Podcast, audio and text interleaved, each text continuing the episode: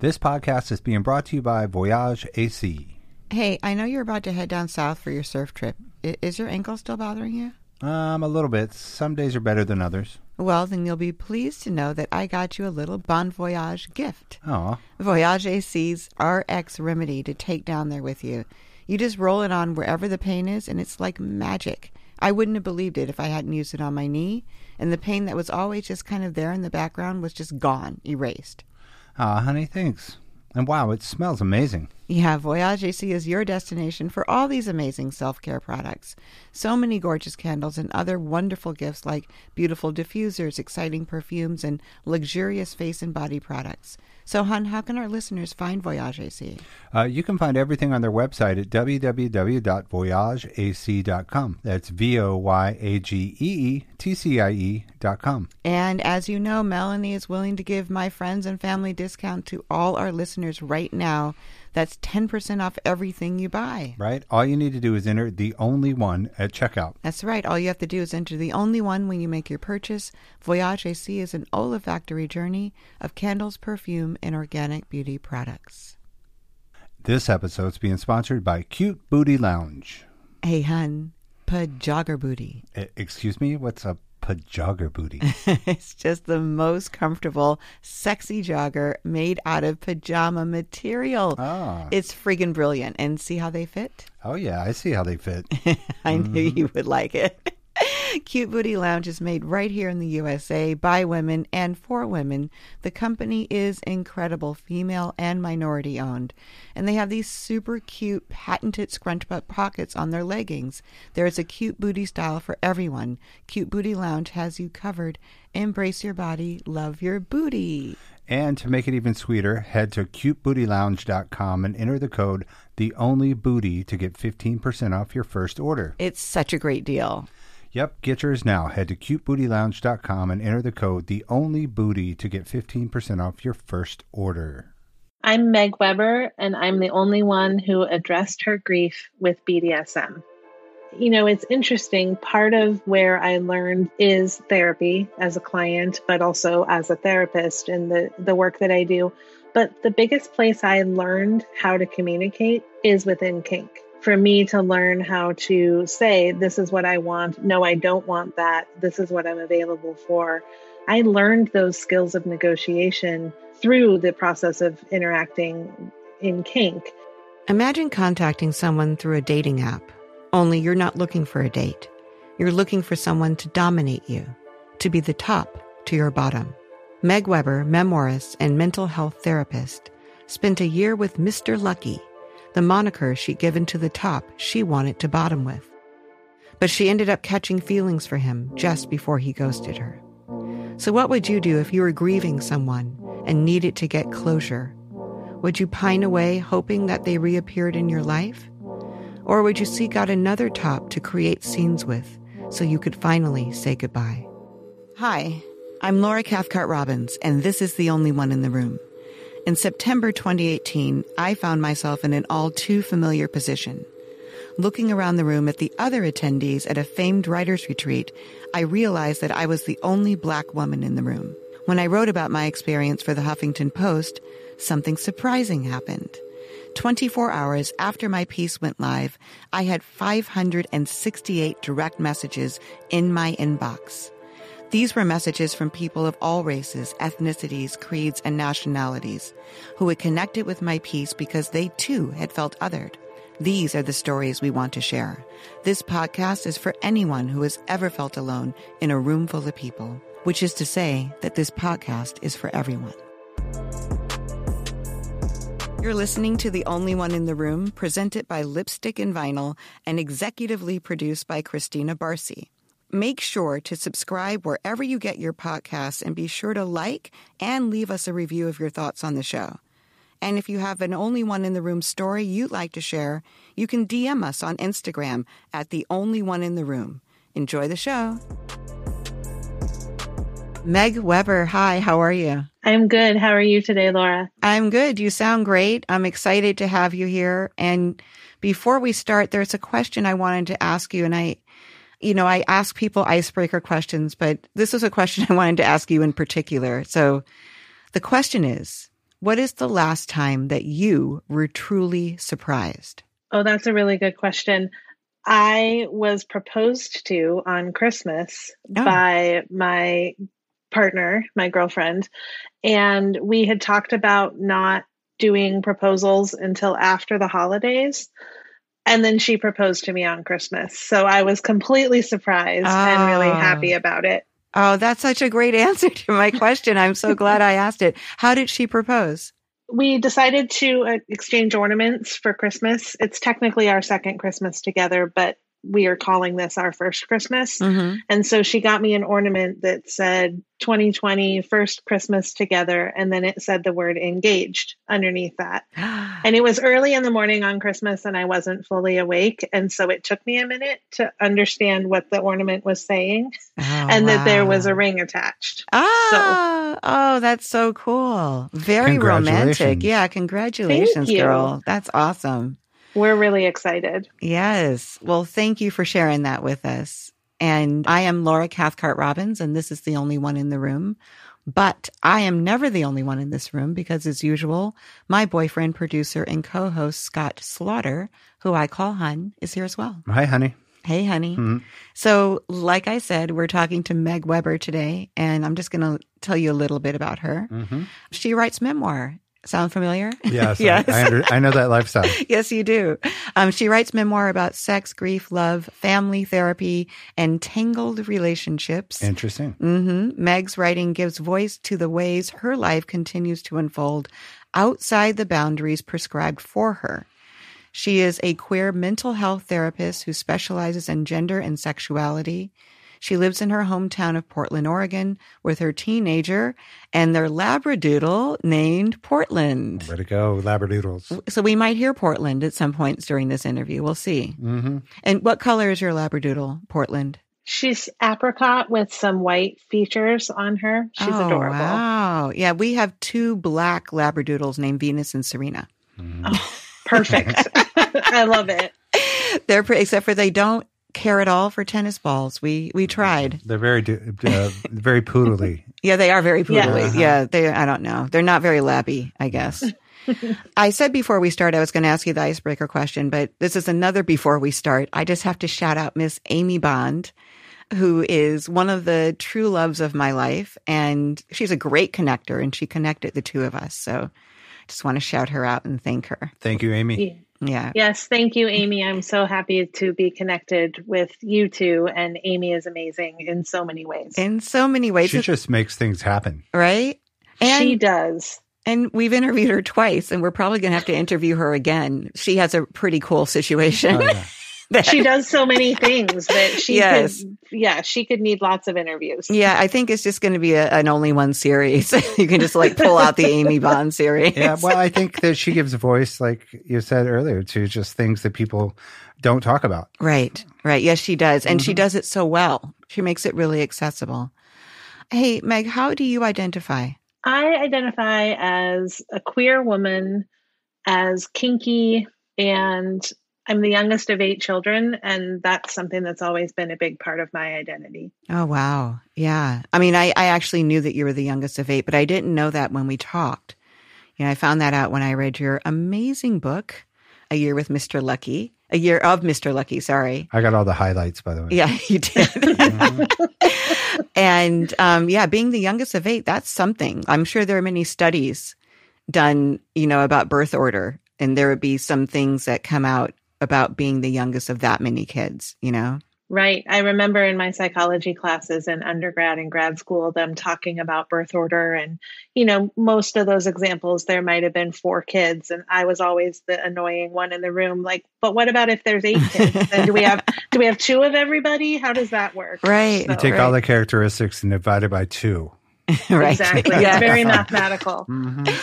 So I want to talk about you. Obviously, I have a million questions for you, but I also want to talk about you in context of your book, A Year of Mister Lucky. And so that's actually out right now as we record this, right? It is. It came out just a month ago today. A month so. ago today. That's wonderful. So it's written in this, well, there's a lot of it in the style that's it's called epistolary, right? Which mm-hmm. is letters between or correspondence between two people. And when I was little, one of my favorite books was a book of letters between Abigail and John Adams. The content was nothing like between you and Mister Lucky. I can imagine that, yes. But I loved the idea of reading this this raw correspondence, like, you know, this unedited correspondence. It was just so cool. I felt like I was a fly on the wall. And that's how I felt with your book. You're a therapist, like we said in the intro, and you're a mama, which is so cool, too.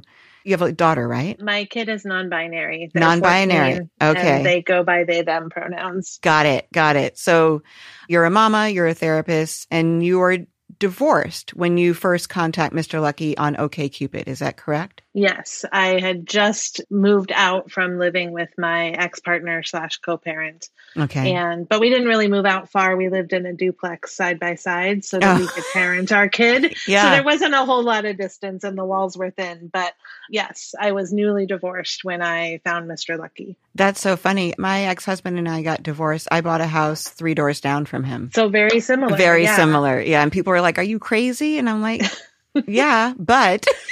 but it's good for the kids. It's good for so the kids. Exactly. Exactly. I was just going to read an excerpt if you're okay with that. Absolutely. Okay. So this is, I think this is the beginning. This is you writing. And it says, I'm Meg. The following bits from your profile caught my attention. Exciting spankings, handcuffs, and your writerly love of books. I am seeking medium contentment fun and like to play but not necessarily lose at Scrabble. I am highly freckled and am an ethical slut. So I kind of condensed that. There was more in there. And then the response from him is, you seem like an honest and sensible person, which is the kind I like to know, plus freckles, exclamation point. Before meeting, I want to hear what type of kink scenes interest you most. And then parenthetically, I've had a few OkCupid experiences in which everyone's time would have been saved by an early discussion of this stuff. So right away, I was like, wow, they're really, I want to say proper, but that's not the right word. But I mean, for the type of experience you're looking for, it seems like you guys are really civil and curious. And like, what would you say, hun, listening to that? Oh, I don't know. It seems very proper, like a proper meeting. Yeah. It's more formal, right? Mm-hmm. My, yeah. Like, yeah. So what were you looking for when you contacted him? I was looking for... somebody to have fun with. I told myself that I only wanted a casual relationship and I didn't really need to get involved in anything serious, which is hilarious because that's not who I am, but that's what I was going for. And I had been in my relationship with my ex-partner for fourteen years total. And I was ready to be in a more casual relationship. And I was really ready to explore sex with men again. I hadn't done that since we had been together, really. And I knew that I wanted to have a chance to explore B D S M again. I had done that before my marriage, and it's really what is exciting to me. And a profile like Mister Lucky's just jumped out at me. He's clever, he's witty, and he seemed like he would be the kind of top that I would have fun with. So right away, I'm going to ask you to explain a lot of things. So first of all, B D S M. Can you tell us what that is? I'm going to get the acronym wrong because everybody disputes what is involved there. But I always think of it as bondage and discipline, dominance and submission, mm-hmm. and sadomasochism. It's sort of a smushing together of all of those different pairings. Yes. And it also... it's not an umbrella term in the way that kink is an umbrella term for all sorts of things, but I have often used them interchangeably. And kink can be something that you like. It can also be a way to identify, right? Exactly. A yeah. lot of people use kink or kinky as an identifier. Right. And then can you describe topping and bottoming for me, please? So from my perspective, topping is the person who is in charge of a scene or a relationship. They're the ones not making all the decisions, but they're often the active partner. They're the one doing things to the bottom, who mm-hmm. is on the other end of that dynamic. The bottom also has a lot of control and power, so I don't want to mix things up and, and have it sound like if you're a bottom or a submissive, you have no control. Mm-hmm. Often the folks in that role have at least as much control and power as the person who's topping. It's just a matter of who's in charge when. And I really got that from the book, that he was very interested in what you wanted as the submissive, in your exchanges anyway, in the correspondence rather. And then you were very expressive in what you wanted, and you wanted him to be very clear about what he wanted from you, right? Yes. It's funny. I don't think anybody that knows me and has been in my life through that experience would say that he was very interested in what I wanted. So that perspective is really refreshing for me. Um, uh. I think he was really interested in what he wanted and how we could make what I wanted fit into that. That's sort of how I would say that. Yeah, I think that's probably more accurate. So tell me, what experience were you looking for with him? What did you want to happen when you guys met up? I wanted to have somebody new to talk to. I wanted us to have an opportunity to play together.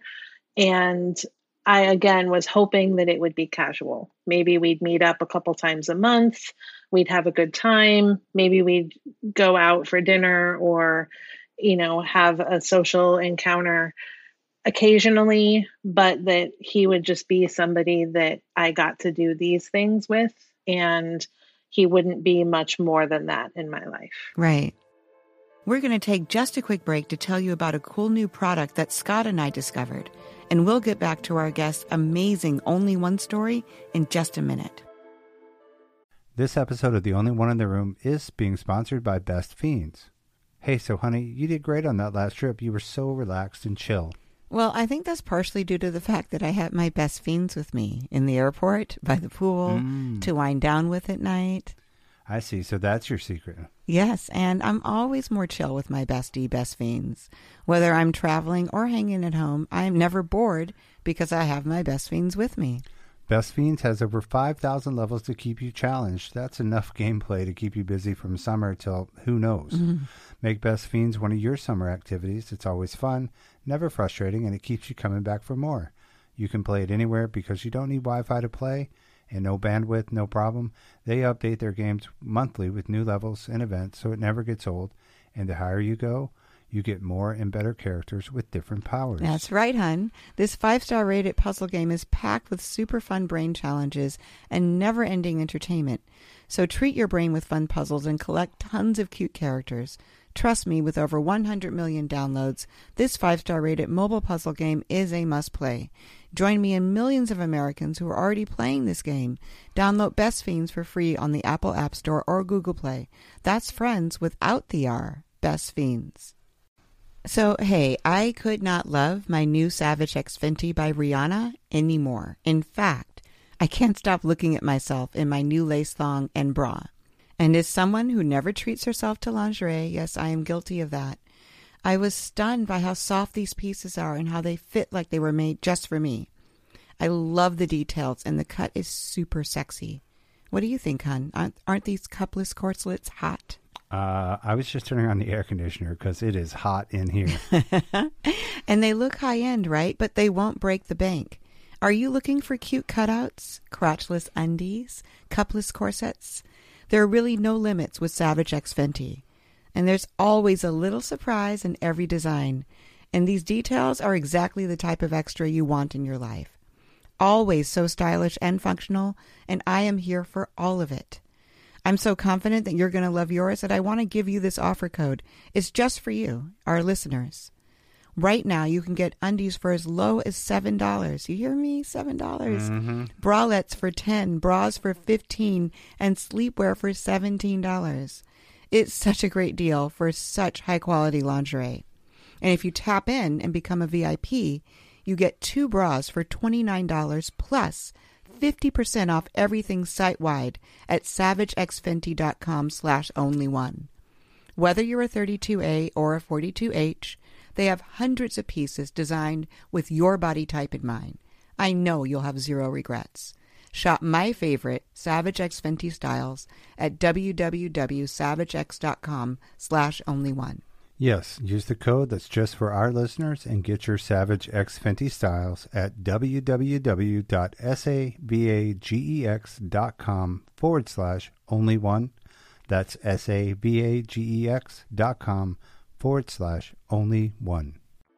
And so you guys talk about playing scenes, right? Is, mm-hmm. is that is that the right term, playing scenes, or just... We talk about, yeah, maybe doing a scene. Doing or, a scene, yeah. Yeah. I was surprised to find that some of the scenes included things like folding his laundry or making yourself into a table while he set his lunch plate and water glass on, on your bareback, right? Was that correct? Yes. While he ate. Can you just talk to me about that or explain it for somebody who's never had exposure to anything like that? Absolutely. So for me, service like that is something that is really interesting to me. I like doing those sorts of things in service to another person if that's part of our dynamic. That isn't true for everybody. Other people don't want to fold anybody's laundry, especially not somebody that they're having sex with. But right. for me, being useful and having a role of providing service to somebody mm-hmm. is a really important part of submission for me. And it also, and I talk about this a little bit in the book, it's also just how I was raised. You know, I mentioned being the youngest of eight kids, and we definitely had an energy in our household that you just did what you needed to do to support each other. And you know, my parents never asked us twice to do something. Mm, mm-hmm. In fact, they probably shouldn't have had to ask us once. You know, right. If my mom came home with a, a station wagon full of groceries, we didn't keep playing video games. Mm-hmm. As soon as we heard the garage door go up, we all dropped what we were doing to go- unload the groceries without question. Yeah. It's just how I was raised. And so for me, being able to take that and use it in this other kind of subversive way is entertaining. And I got that. I, I got that this was, this was a part of you, like you were replaying something, but there was also, there was a delight there for you about it. Like you expressed delight a lot, especially when you're with him. I don't know that you use that word ever, but... what came across on the page was you were delighted when when he did this, when he said this, like when he did the things that you were hoping that he would do. That's the the feeling I got from it, was that this was not just exciting to you, but there was some kind of fulfillment there for you as well. Yes. And I think delight is a great description for that. I really did delight in our connection and in the time that I got to spend with him, particularly because that's where he was most present. Right. I was much more present in our email correspondence than he was, which became a problem throughout the rest of the book. It did. And so when I was in person with him, I had his mostly undivided attention. Right. And that was what I delighted in. Can you take us through that first date of like arriving at his place and then what that was like, what happened once you got there? Because this is a person that you've met through correspondence only, never met in person. You'd seen his picture, right? Mm-hmm. And he'd seen yours. And I think I remember this, and correct me if I'm wrong, but you had let him know that you were going to be giving his information to a friend just to like be safe. Is that correct? I had. Yeah, that's sort of a silent safety alarm that a lot of folks who are involved in kink or who might have sex on a first date do. They just, it, if I don't call this person by this time that's already agreed upon, then they know where I am and they know to call the police or try to get a hold of me mm-hmm. um, because something might have gone wrong. Right. Can you tell us, like, just start from being on his porch and what you had in your hand? So I arrived um, to meet up with him, and it was summer. So I had brought, uh, I think, a pint of blueberries or raspberries. I think they were raspberries. Mm-hmm. Um, it's really hard for me to show up somewhere empty-handed. Um, yes. And so there I am. I had gotten myself all psyched up and I was ready. And then he opened the door and I almost fell off the porch because I was clumsy and that was really embarrassing. um, but he took it in stride. And wait, it was I'm so- sorry. What did you think when you saw him? I thought he was ten times more handsome than his photos looked, mm-hmm. um, because he was a real person then. He wasn't just an image on the internet. I was instantly more attracted to him than I already had been, which was a lot. Right. I mean, that's and, what everybody hopes for, right? Right. That's yeah. exactly what you're hoping for. And yeah. he was warm and, you know, he smiled and he gave me a hug and it just felt welcoming and warm. So I got there and we had agreed that we were going to play a game of Scrabble and get to know each other. And that if everything went well, that we might transition into playing that first night that we met. Mm-hmm. So the Scrabble game was fun and challenging. I knew that he would kick my ass in Scrabble, and he did. Right. um, but it's your, tried- it's your idea, right, to play Scrabble? I think he had mentioned it in his profile. Okay. And so it was something, uh, clearly he played a lot more Scrabble than I did at right. that time. And um, so I, I kind of knew that I was not going to win, but I figured I could mostly hold my own. And I mostly did. He tried to be really demure and say, you know, oh, I'm just getting good letters, which was total B S. He was just trouncing me. But it was really fun to just get to chat back and forth. And we had gotten to know a lot about each other through the three weeks of email correspondence, but it's different to have a conversation in person. Yes, very much. Very different. And then after the game was over, he sort of looked at me and said, well, are you game? Do you want to move into a scene? And of course I did. Right. So we did. And so can you just tell me like how you start the scene? So he and I had negotiated that during the three weeks of getting to know each other. Um, I knew from previous play experience I had that having some type of ritual to start the scene mm-hmm. um, and end it, which is something he and I didn't do, was really helpful for me. It helps take me from I'm my everyday person into I'm playing this role. So he and I had constructed a ritual, a verbal ritual, that I would kneel in front of him and I would recite basically my vow of submission to mm-hmm, him. Mm-hmm. And that would be the beginning of our play. Right. And that's kind of like, um, it kind of rings like the dinner bell for what you get to do, right? Like, you know, it's happening then. Exactly. Then we know that we have switched into that dynamic. So how many times would you say that you met him this way over the course of your relationship with him? So in the course of what happened in this book, we played six times. And we had a couple of other in-person meetings just to talk uh, about stuff going on. But we we played a total of six times. Okay. Did you have meetings outside of what you wrote about in the book? No. Every time I met him in person is in the book. I ended up playing with him after this book is over, but that's oh, a different story. It is so. a different story. Okay. Well, I'll be waiting Part for two. that book too. Yes. The second book. Yes. A second year of Mister Lucky. Um, all right. So there's six times where you guys meet to play this way. In between your corresponding, I start to feel like a separation here in your book. In the book, we read what you want to write too, right? Mm-hmm.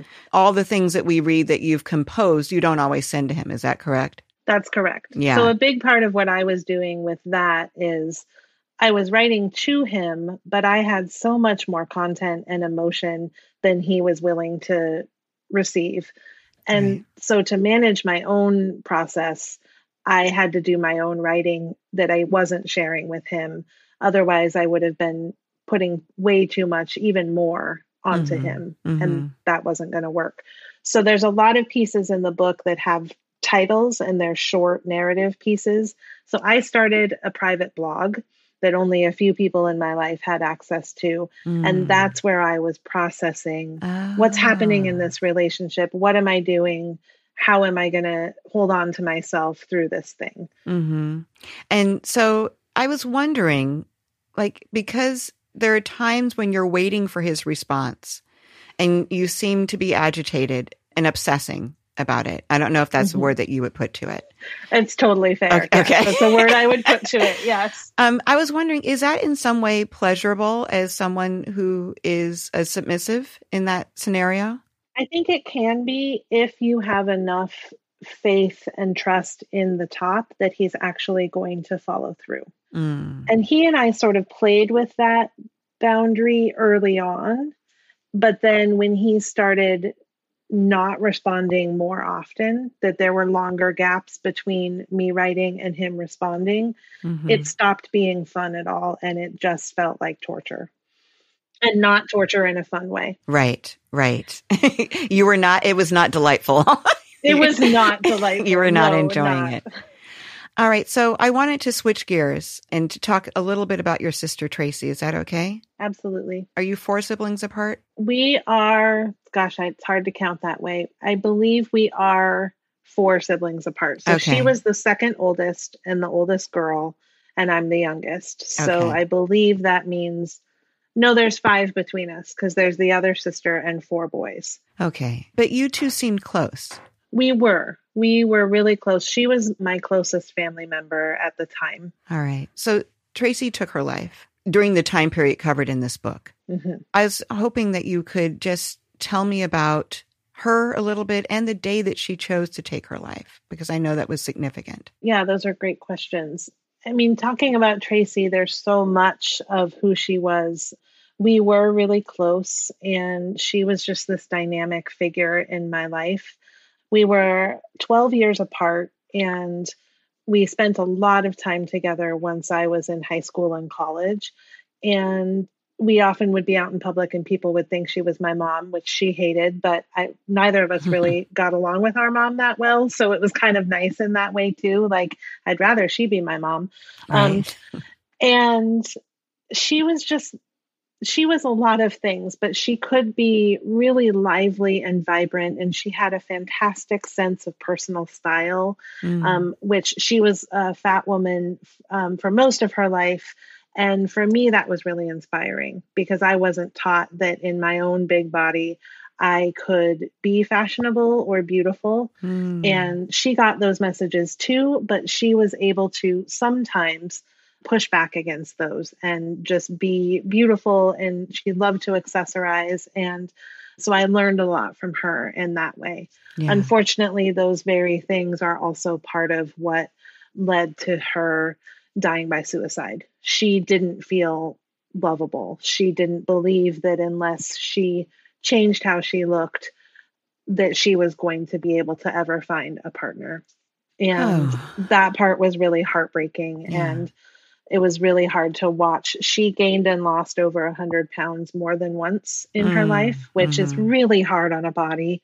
Yeah. And it was really hard to watch her go through that process, get to her, you know, skinniest, really scary skinny, and still not feel what she was hoping to find there, which of course she didn't, because that's not where it is. So that was really heartbreaking. And to talk about the day she died, there was a lot going on in my life at that point, and I think that might be what you're referencing, mm-hmm. um, that it was a big day. I had made a breakthrough in my relationship with Mister Lucky, trying to start letting go in some ways. Yes, I had booked a photo shoot that I was really excited about that was just about celebrating uh, women and women's bodies and kind of owning your own body, which was a huge step for me. Mm-hmm. Um, there was just a lot going on that day. And, and then as the day went on and I hadn't been able to reach her, she had a call with each of her siblings, with one of her siblings each day of the week. And I wasn't able to reach her on my day. And that was when the warning signs were going off for me. And that's when I went to her house that night and met my other sister there. And, mm. and that's when we found her dead in oh. her apartment. Yeah, I'm so sorry about that. Um, Thank you.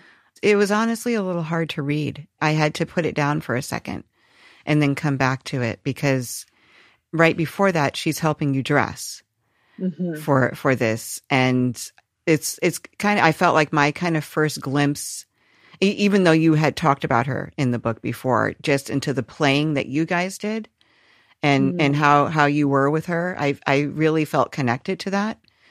And I wasn't prepared. And I was like reading it going, oh, I, I hope this isn't mm-hmm. it. Because yeah. I, I I knew that I knew that she died by suicide, but I, I was hoping that wasn't the moment. And then when it was, I, I sat back for a second.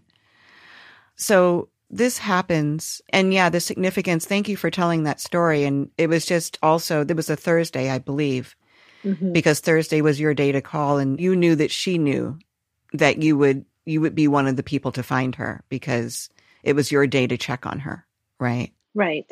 That's something I remember having a conversation with my other sister um, after Tracy had died. And we were talking to somebody else about about Tracy's death. And, and I said that as, as clearly as I said it in the book. I know that Tracy knew that I would come for her, and that it, she knew it would be too late. And I'd never said that out loud to my other sister, but when I did, she agreed with me completely. She said, yes, absolutely. She knew that you would come mm-hmm. and find her. Yeah. So, yeah, I'm taking a breath here. Mm-hmm. So two things seem to happen at once. So you're, you know, you've had this breakthrough with Mister Lucky where you're, he's pulling away a little bit and you're allowing it more, right? And then ish, ish, and then, um, and then, and then Tracy dies, and you are broken open, and so you're you contact him, right? Can you tell me about that? Yes. So my best friend came in from out of town, and she had been following this whole Mister Lucky story while I was living it, and she didn't like him very much. A lot of people in my life didn't like him very much. And, but I was explaining to her that I just wanted him to hold me. I wanted the comfort of someone's arms who is bigger than me and that I could just kind of melt into. And other than Mister Lucky, my only options for that were my brothers. I have five older brothers, but they were grieving too. And I wanted somebody separate. And so I did, I reached out to him and asked him if we could meet and if we could just sit on a couch and I could cry and he could hold me. Hmm. And we had this infuriating back and forth, and he said no, yeah. that he wasn't up for that. First of all, that's the most vulnerable I feel that you are during the book. I mean, just period. You're very exposed at that moment. And it's a very vulnerable request, right? Because you guys weren't meeting in person then, and you wanted him to kind of break that and meet you just right. so that he could do this. How did it feel when he said no? I was really angry mm-hmm. and I was hurt and disappointed.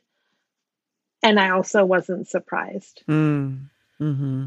I think a big part of what was going on for him at that moment was um, he had a primary partner during that time. And she had gone away and then had come back, and they were living together. And I think it got super complicated for him to try to be involved with anybody else. Yeah. And I think that it was just too difficult for him to navigate meeting up with me. I think he also, like he said in the book, it didn't feel right to him because he didn't see himself in that role mm-hmm. in my life. Yeah. But I also think some of the non-monogamy complications were getting in the way as well. Right, right. And so I also just wanted to kind of double back, and I wrote a note there saying that I've never been that emotionally articulate about anything before, and I just really admired it. I just admired that you really understood what you needed and you were able to ask for it in that way. Thank you. That just really broke through to me, because I was like, what would I do? And, you know, and I might do it, you know, if it comes up in my life, you know, in the future, I might be able to do that. But up until now, I haven't been able to do that. So, yeah, thank you for saying that. Yeah. I think that, you know, it's interesting. Part of where I learned those skills is therapy as a client, but also as a therapist and the, the work that I do. But the, the biggest place I learned how to communicate like that is within kink. For me to learn how to say, this is what I want. No, I don't want that. This is what I'm available for. I learned those skills of negotiation through the process of interacting in kink. And so it worked really well for me to draw on those skills at the time when, you're right, it's one of the most vulnerable times of my whole life. Mm-hmm. Well, and in fact, I do a, we call it the Black Girl Magic Dog Walk. It's me and three other Black women. We walk with our dogs every Saturday. And we talked about your book this past Saturday. And I was telling them how struck I was by the clarity that you display, that you're requesting from him, and how unclear he is. he's, yes. he's skirting for so much of it. He just doesn't ever come out and say, you know, what he says at the end. And we were just talking about how important it is, and, and where we use that in our lives, that kind of clarity. And And then I talked about your correspondence and how clear a lot of that was. And I was really surprised by that. So I'm glad that you said it, it has to do with kink, or that you learned it there, because that makes so much sense, because you need to be clear there, or one would want to be clear there, because you want to be safe and you want to get the result, you know, that you're looking for. Right, exactly. And also in the communication, in our correspondence, I often joke that I spent more time and focus crafting and editing those emails than anything I ever wrote for grad school or anything like that. Like, right, right. This was way, I mean, grad school was fine, but this was way more important to me. Yes. I had to ride that line of keeping him interested and of me being compelling without overwhelming him. Right. So now I want to talk about Molly for a little bit. So I want you to tell me who she was, is, and and I'll just say that you end up going to her to continue playing out scenes, right? Right. And I wanted to know about doing that with someone of a different gender than you started with. So can you tell me about her and then what that was like? Absolutely. So at the point when I was looking for someone who became Molly, I knew that Mister Lucky was ghosting me and he was not going to be willing to finish what we started, you know, because there was the dynamic of dominance and submission between he and I. I still felt like part of me belonged to him. And I mentioned earlier that we had this great opening ritual, but we didn't have a closing ritual. And that was a really big mistake mm. because it meant that even when I wasn't seeing him, there was a little part of me that still felt like he had some control over me. And so what I wanted to do was close that. I wanted to take away any control he had over me. And as a therapist and just as a person in the world, I had been in a psychodrama therapy group. And part of what you do in psychodrama is you work out stuff you don't get to work out other places. Hmm. And so I took the experience that I'd had in this psychodrama group. And I said, okay, I'm just going to make this happen on my own with another person. I'm going to find somebody to step into his role. Psychodrama is a little bit like casual play acting. Mm-hmm. And I'm going to say everything I need to say to him, to this person in his role. And I'm going to hope that it works. So that is what I was looking for. Molly is a friend of a, a friend of mine.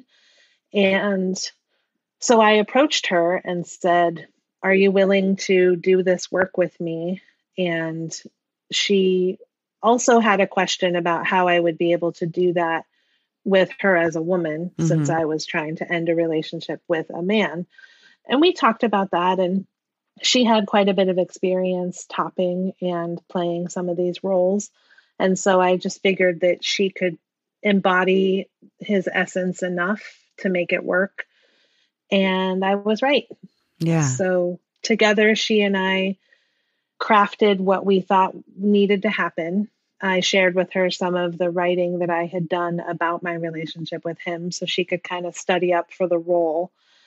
And then she and I met. We ended up doing two scenes. Um, because the first one created a lot of movement in me, but it didn't close it. Mm. And the second one closed the dynamic with him. It felt like it worked. And that's where the book ends. That's incredible. It really is. And, and, you know, and what I, what I forgot to mention before I asked you about Molly was that, so you were at a point when you, when you chose to seek her out where you were grieving two losses. The the loss yes. of your sister and the loss of mis- or the reality that Mister Lucky wouldn't be the person that you could finish this with. Exactly. Right? And yes. so then you sought another avenue for this, which again is is just it's I read it and I was like, wow, like that is just so smart to not just sit in it and have it unfinished, but to take that type of action. I, I don't know I don't know of anybody that's ever done anything like that. I mean, I remember like when I was in treatment, do you remember this, hon? They put like an empty chair in the middle of group and they had us talk to it. Yep. Mm-hmm. Yeah, that kind of thing. That was my only experience mm-hmm. with, with that type of thing. And I was, you know, I, I was kind of like eye rolling during the whole thing. We weren't in the same class, by the way. No, we weren't uh, in the same class. So I didn't get to watch that. Right. So. but, but, um, because I was all in. I was yelling. You were. At that chair. He was yelling. Excellent. Yeah. yeah. He was, he was ready. And I, I was so not ready for that. And, but other than that, I've, I've not ever heard of anybody doing what you did. And so this was where I am now in my life, what I'm ready for emotionally. It made perfect sense to read that and, and think that that's what you did to move forward. Yeah, I think what stands out for me in what you're saying is I think I knew that the loss of my sister was so devastating and there was nothing I could do about that. I had to live through it. I had to find ways mm. to reorganize within my family and reconnect with people in my family. But I think something in me knew there's something I can do about this Mister Lucky situation. Right. I can affect change. I can end it in a way that then I'm not carrying two losses forward into my life. Mm-hmm. And so I had to do it. And thankfully, with my clinical training and the work that I had done in my personal therapy and in that therapy group, I knew the skills. I knew that it would probably work. And thankfully, I was right. Well, yes, thankfully you were. And it took you roughly six years to write this book, right? Mm-hmm. It was rejected by forty-one agents and presses before it was picked up by Sincere Publishing? Sincere. Yeah. Mm-hmm. A small press, which had already published some standalone pieces of yours. Then you wrote other adventures in publishing this book, included hiring an editor for the first full draft of the book, which led to a challenging and tumultuous three-year romantic partnership with said editor. Woo! Uh, yeah. Obtaining, that's book three. Obtaining explicit permission from Mister Lucky to use his emails as he wrote them, and as well as his general blessing to publish the story the way you wrote it. Deciding to use your own name and not a pseudonym, coming out to your siblings about your involvement in kink, discussing the book with one of your therapy clients before his client ran into the book due to your overlapping communities and connections. Oh, that's mm-hmm. interesting. I thought all that was probably another episode. Oh my God, at least one. Is there anything in there you want to expound upon before we close? I think the thing I will say is we've joked a little bit about like what's book two and you yes. know, Scott mentioned book three, heaven yeah. forbid. Um, book two does, I'm, I'm about eighty-five percent through writing book two. Mm. And um, it does involve a lot of interactions with Molly because I do continue to work with her, but it also involves a whole lot more grief. Um, so after these situations, I, in the next year or so, I went through more grief. My mother dies. I have this great connection with Molly, and then she decides to leave kind mm. of abruptly. Mm. So for me, it's just grief upon grief upon grief. And so that's a big part of what happens in book two, okay. is that I'm telling the stories of those griefs. And I probably will have to include some details about that tumultuous three-year relationship with mm-hmm, the editor. Mm-hmm. Uh, that's a whole complicated story in and of itself. All right. Well, I will definitely look forward to this. For everyone who is listening, we didn't really get into the juice of this book. It is freaking juicy. We were talking in this group of women about erotica and, and porn and, you know, just stuff for women particularly to to enjoy. And that, you know, this idea that we can be free to enjoy porn and erotica, even though this book isn't erotica, I don't think it falls into that category. It's your story.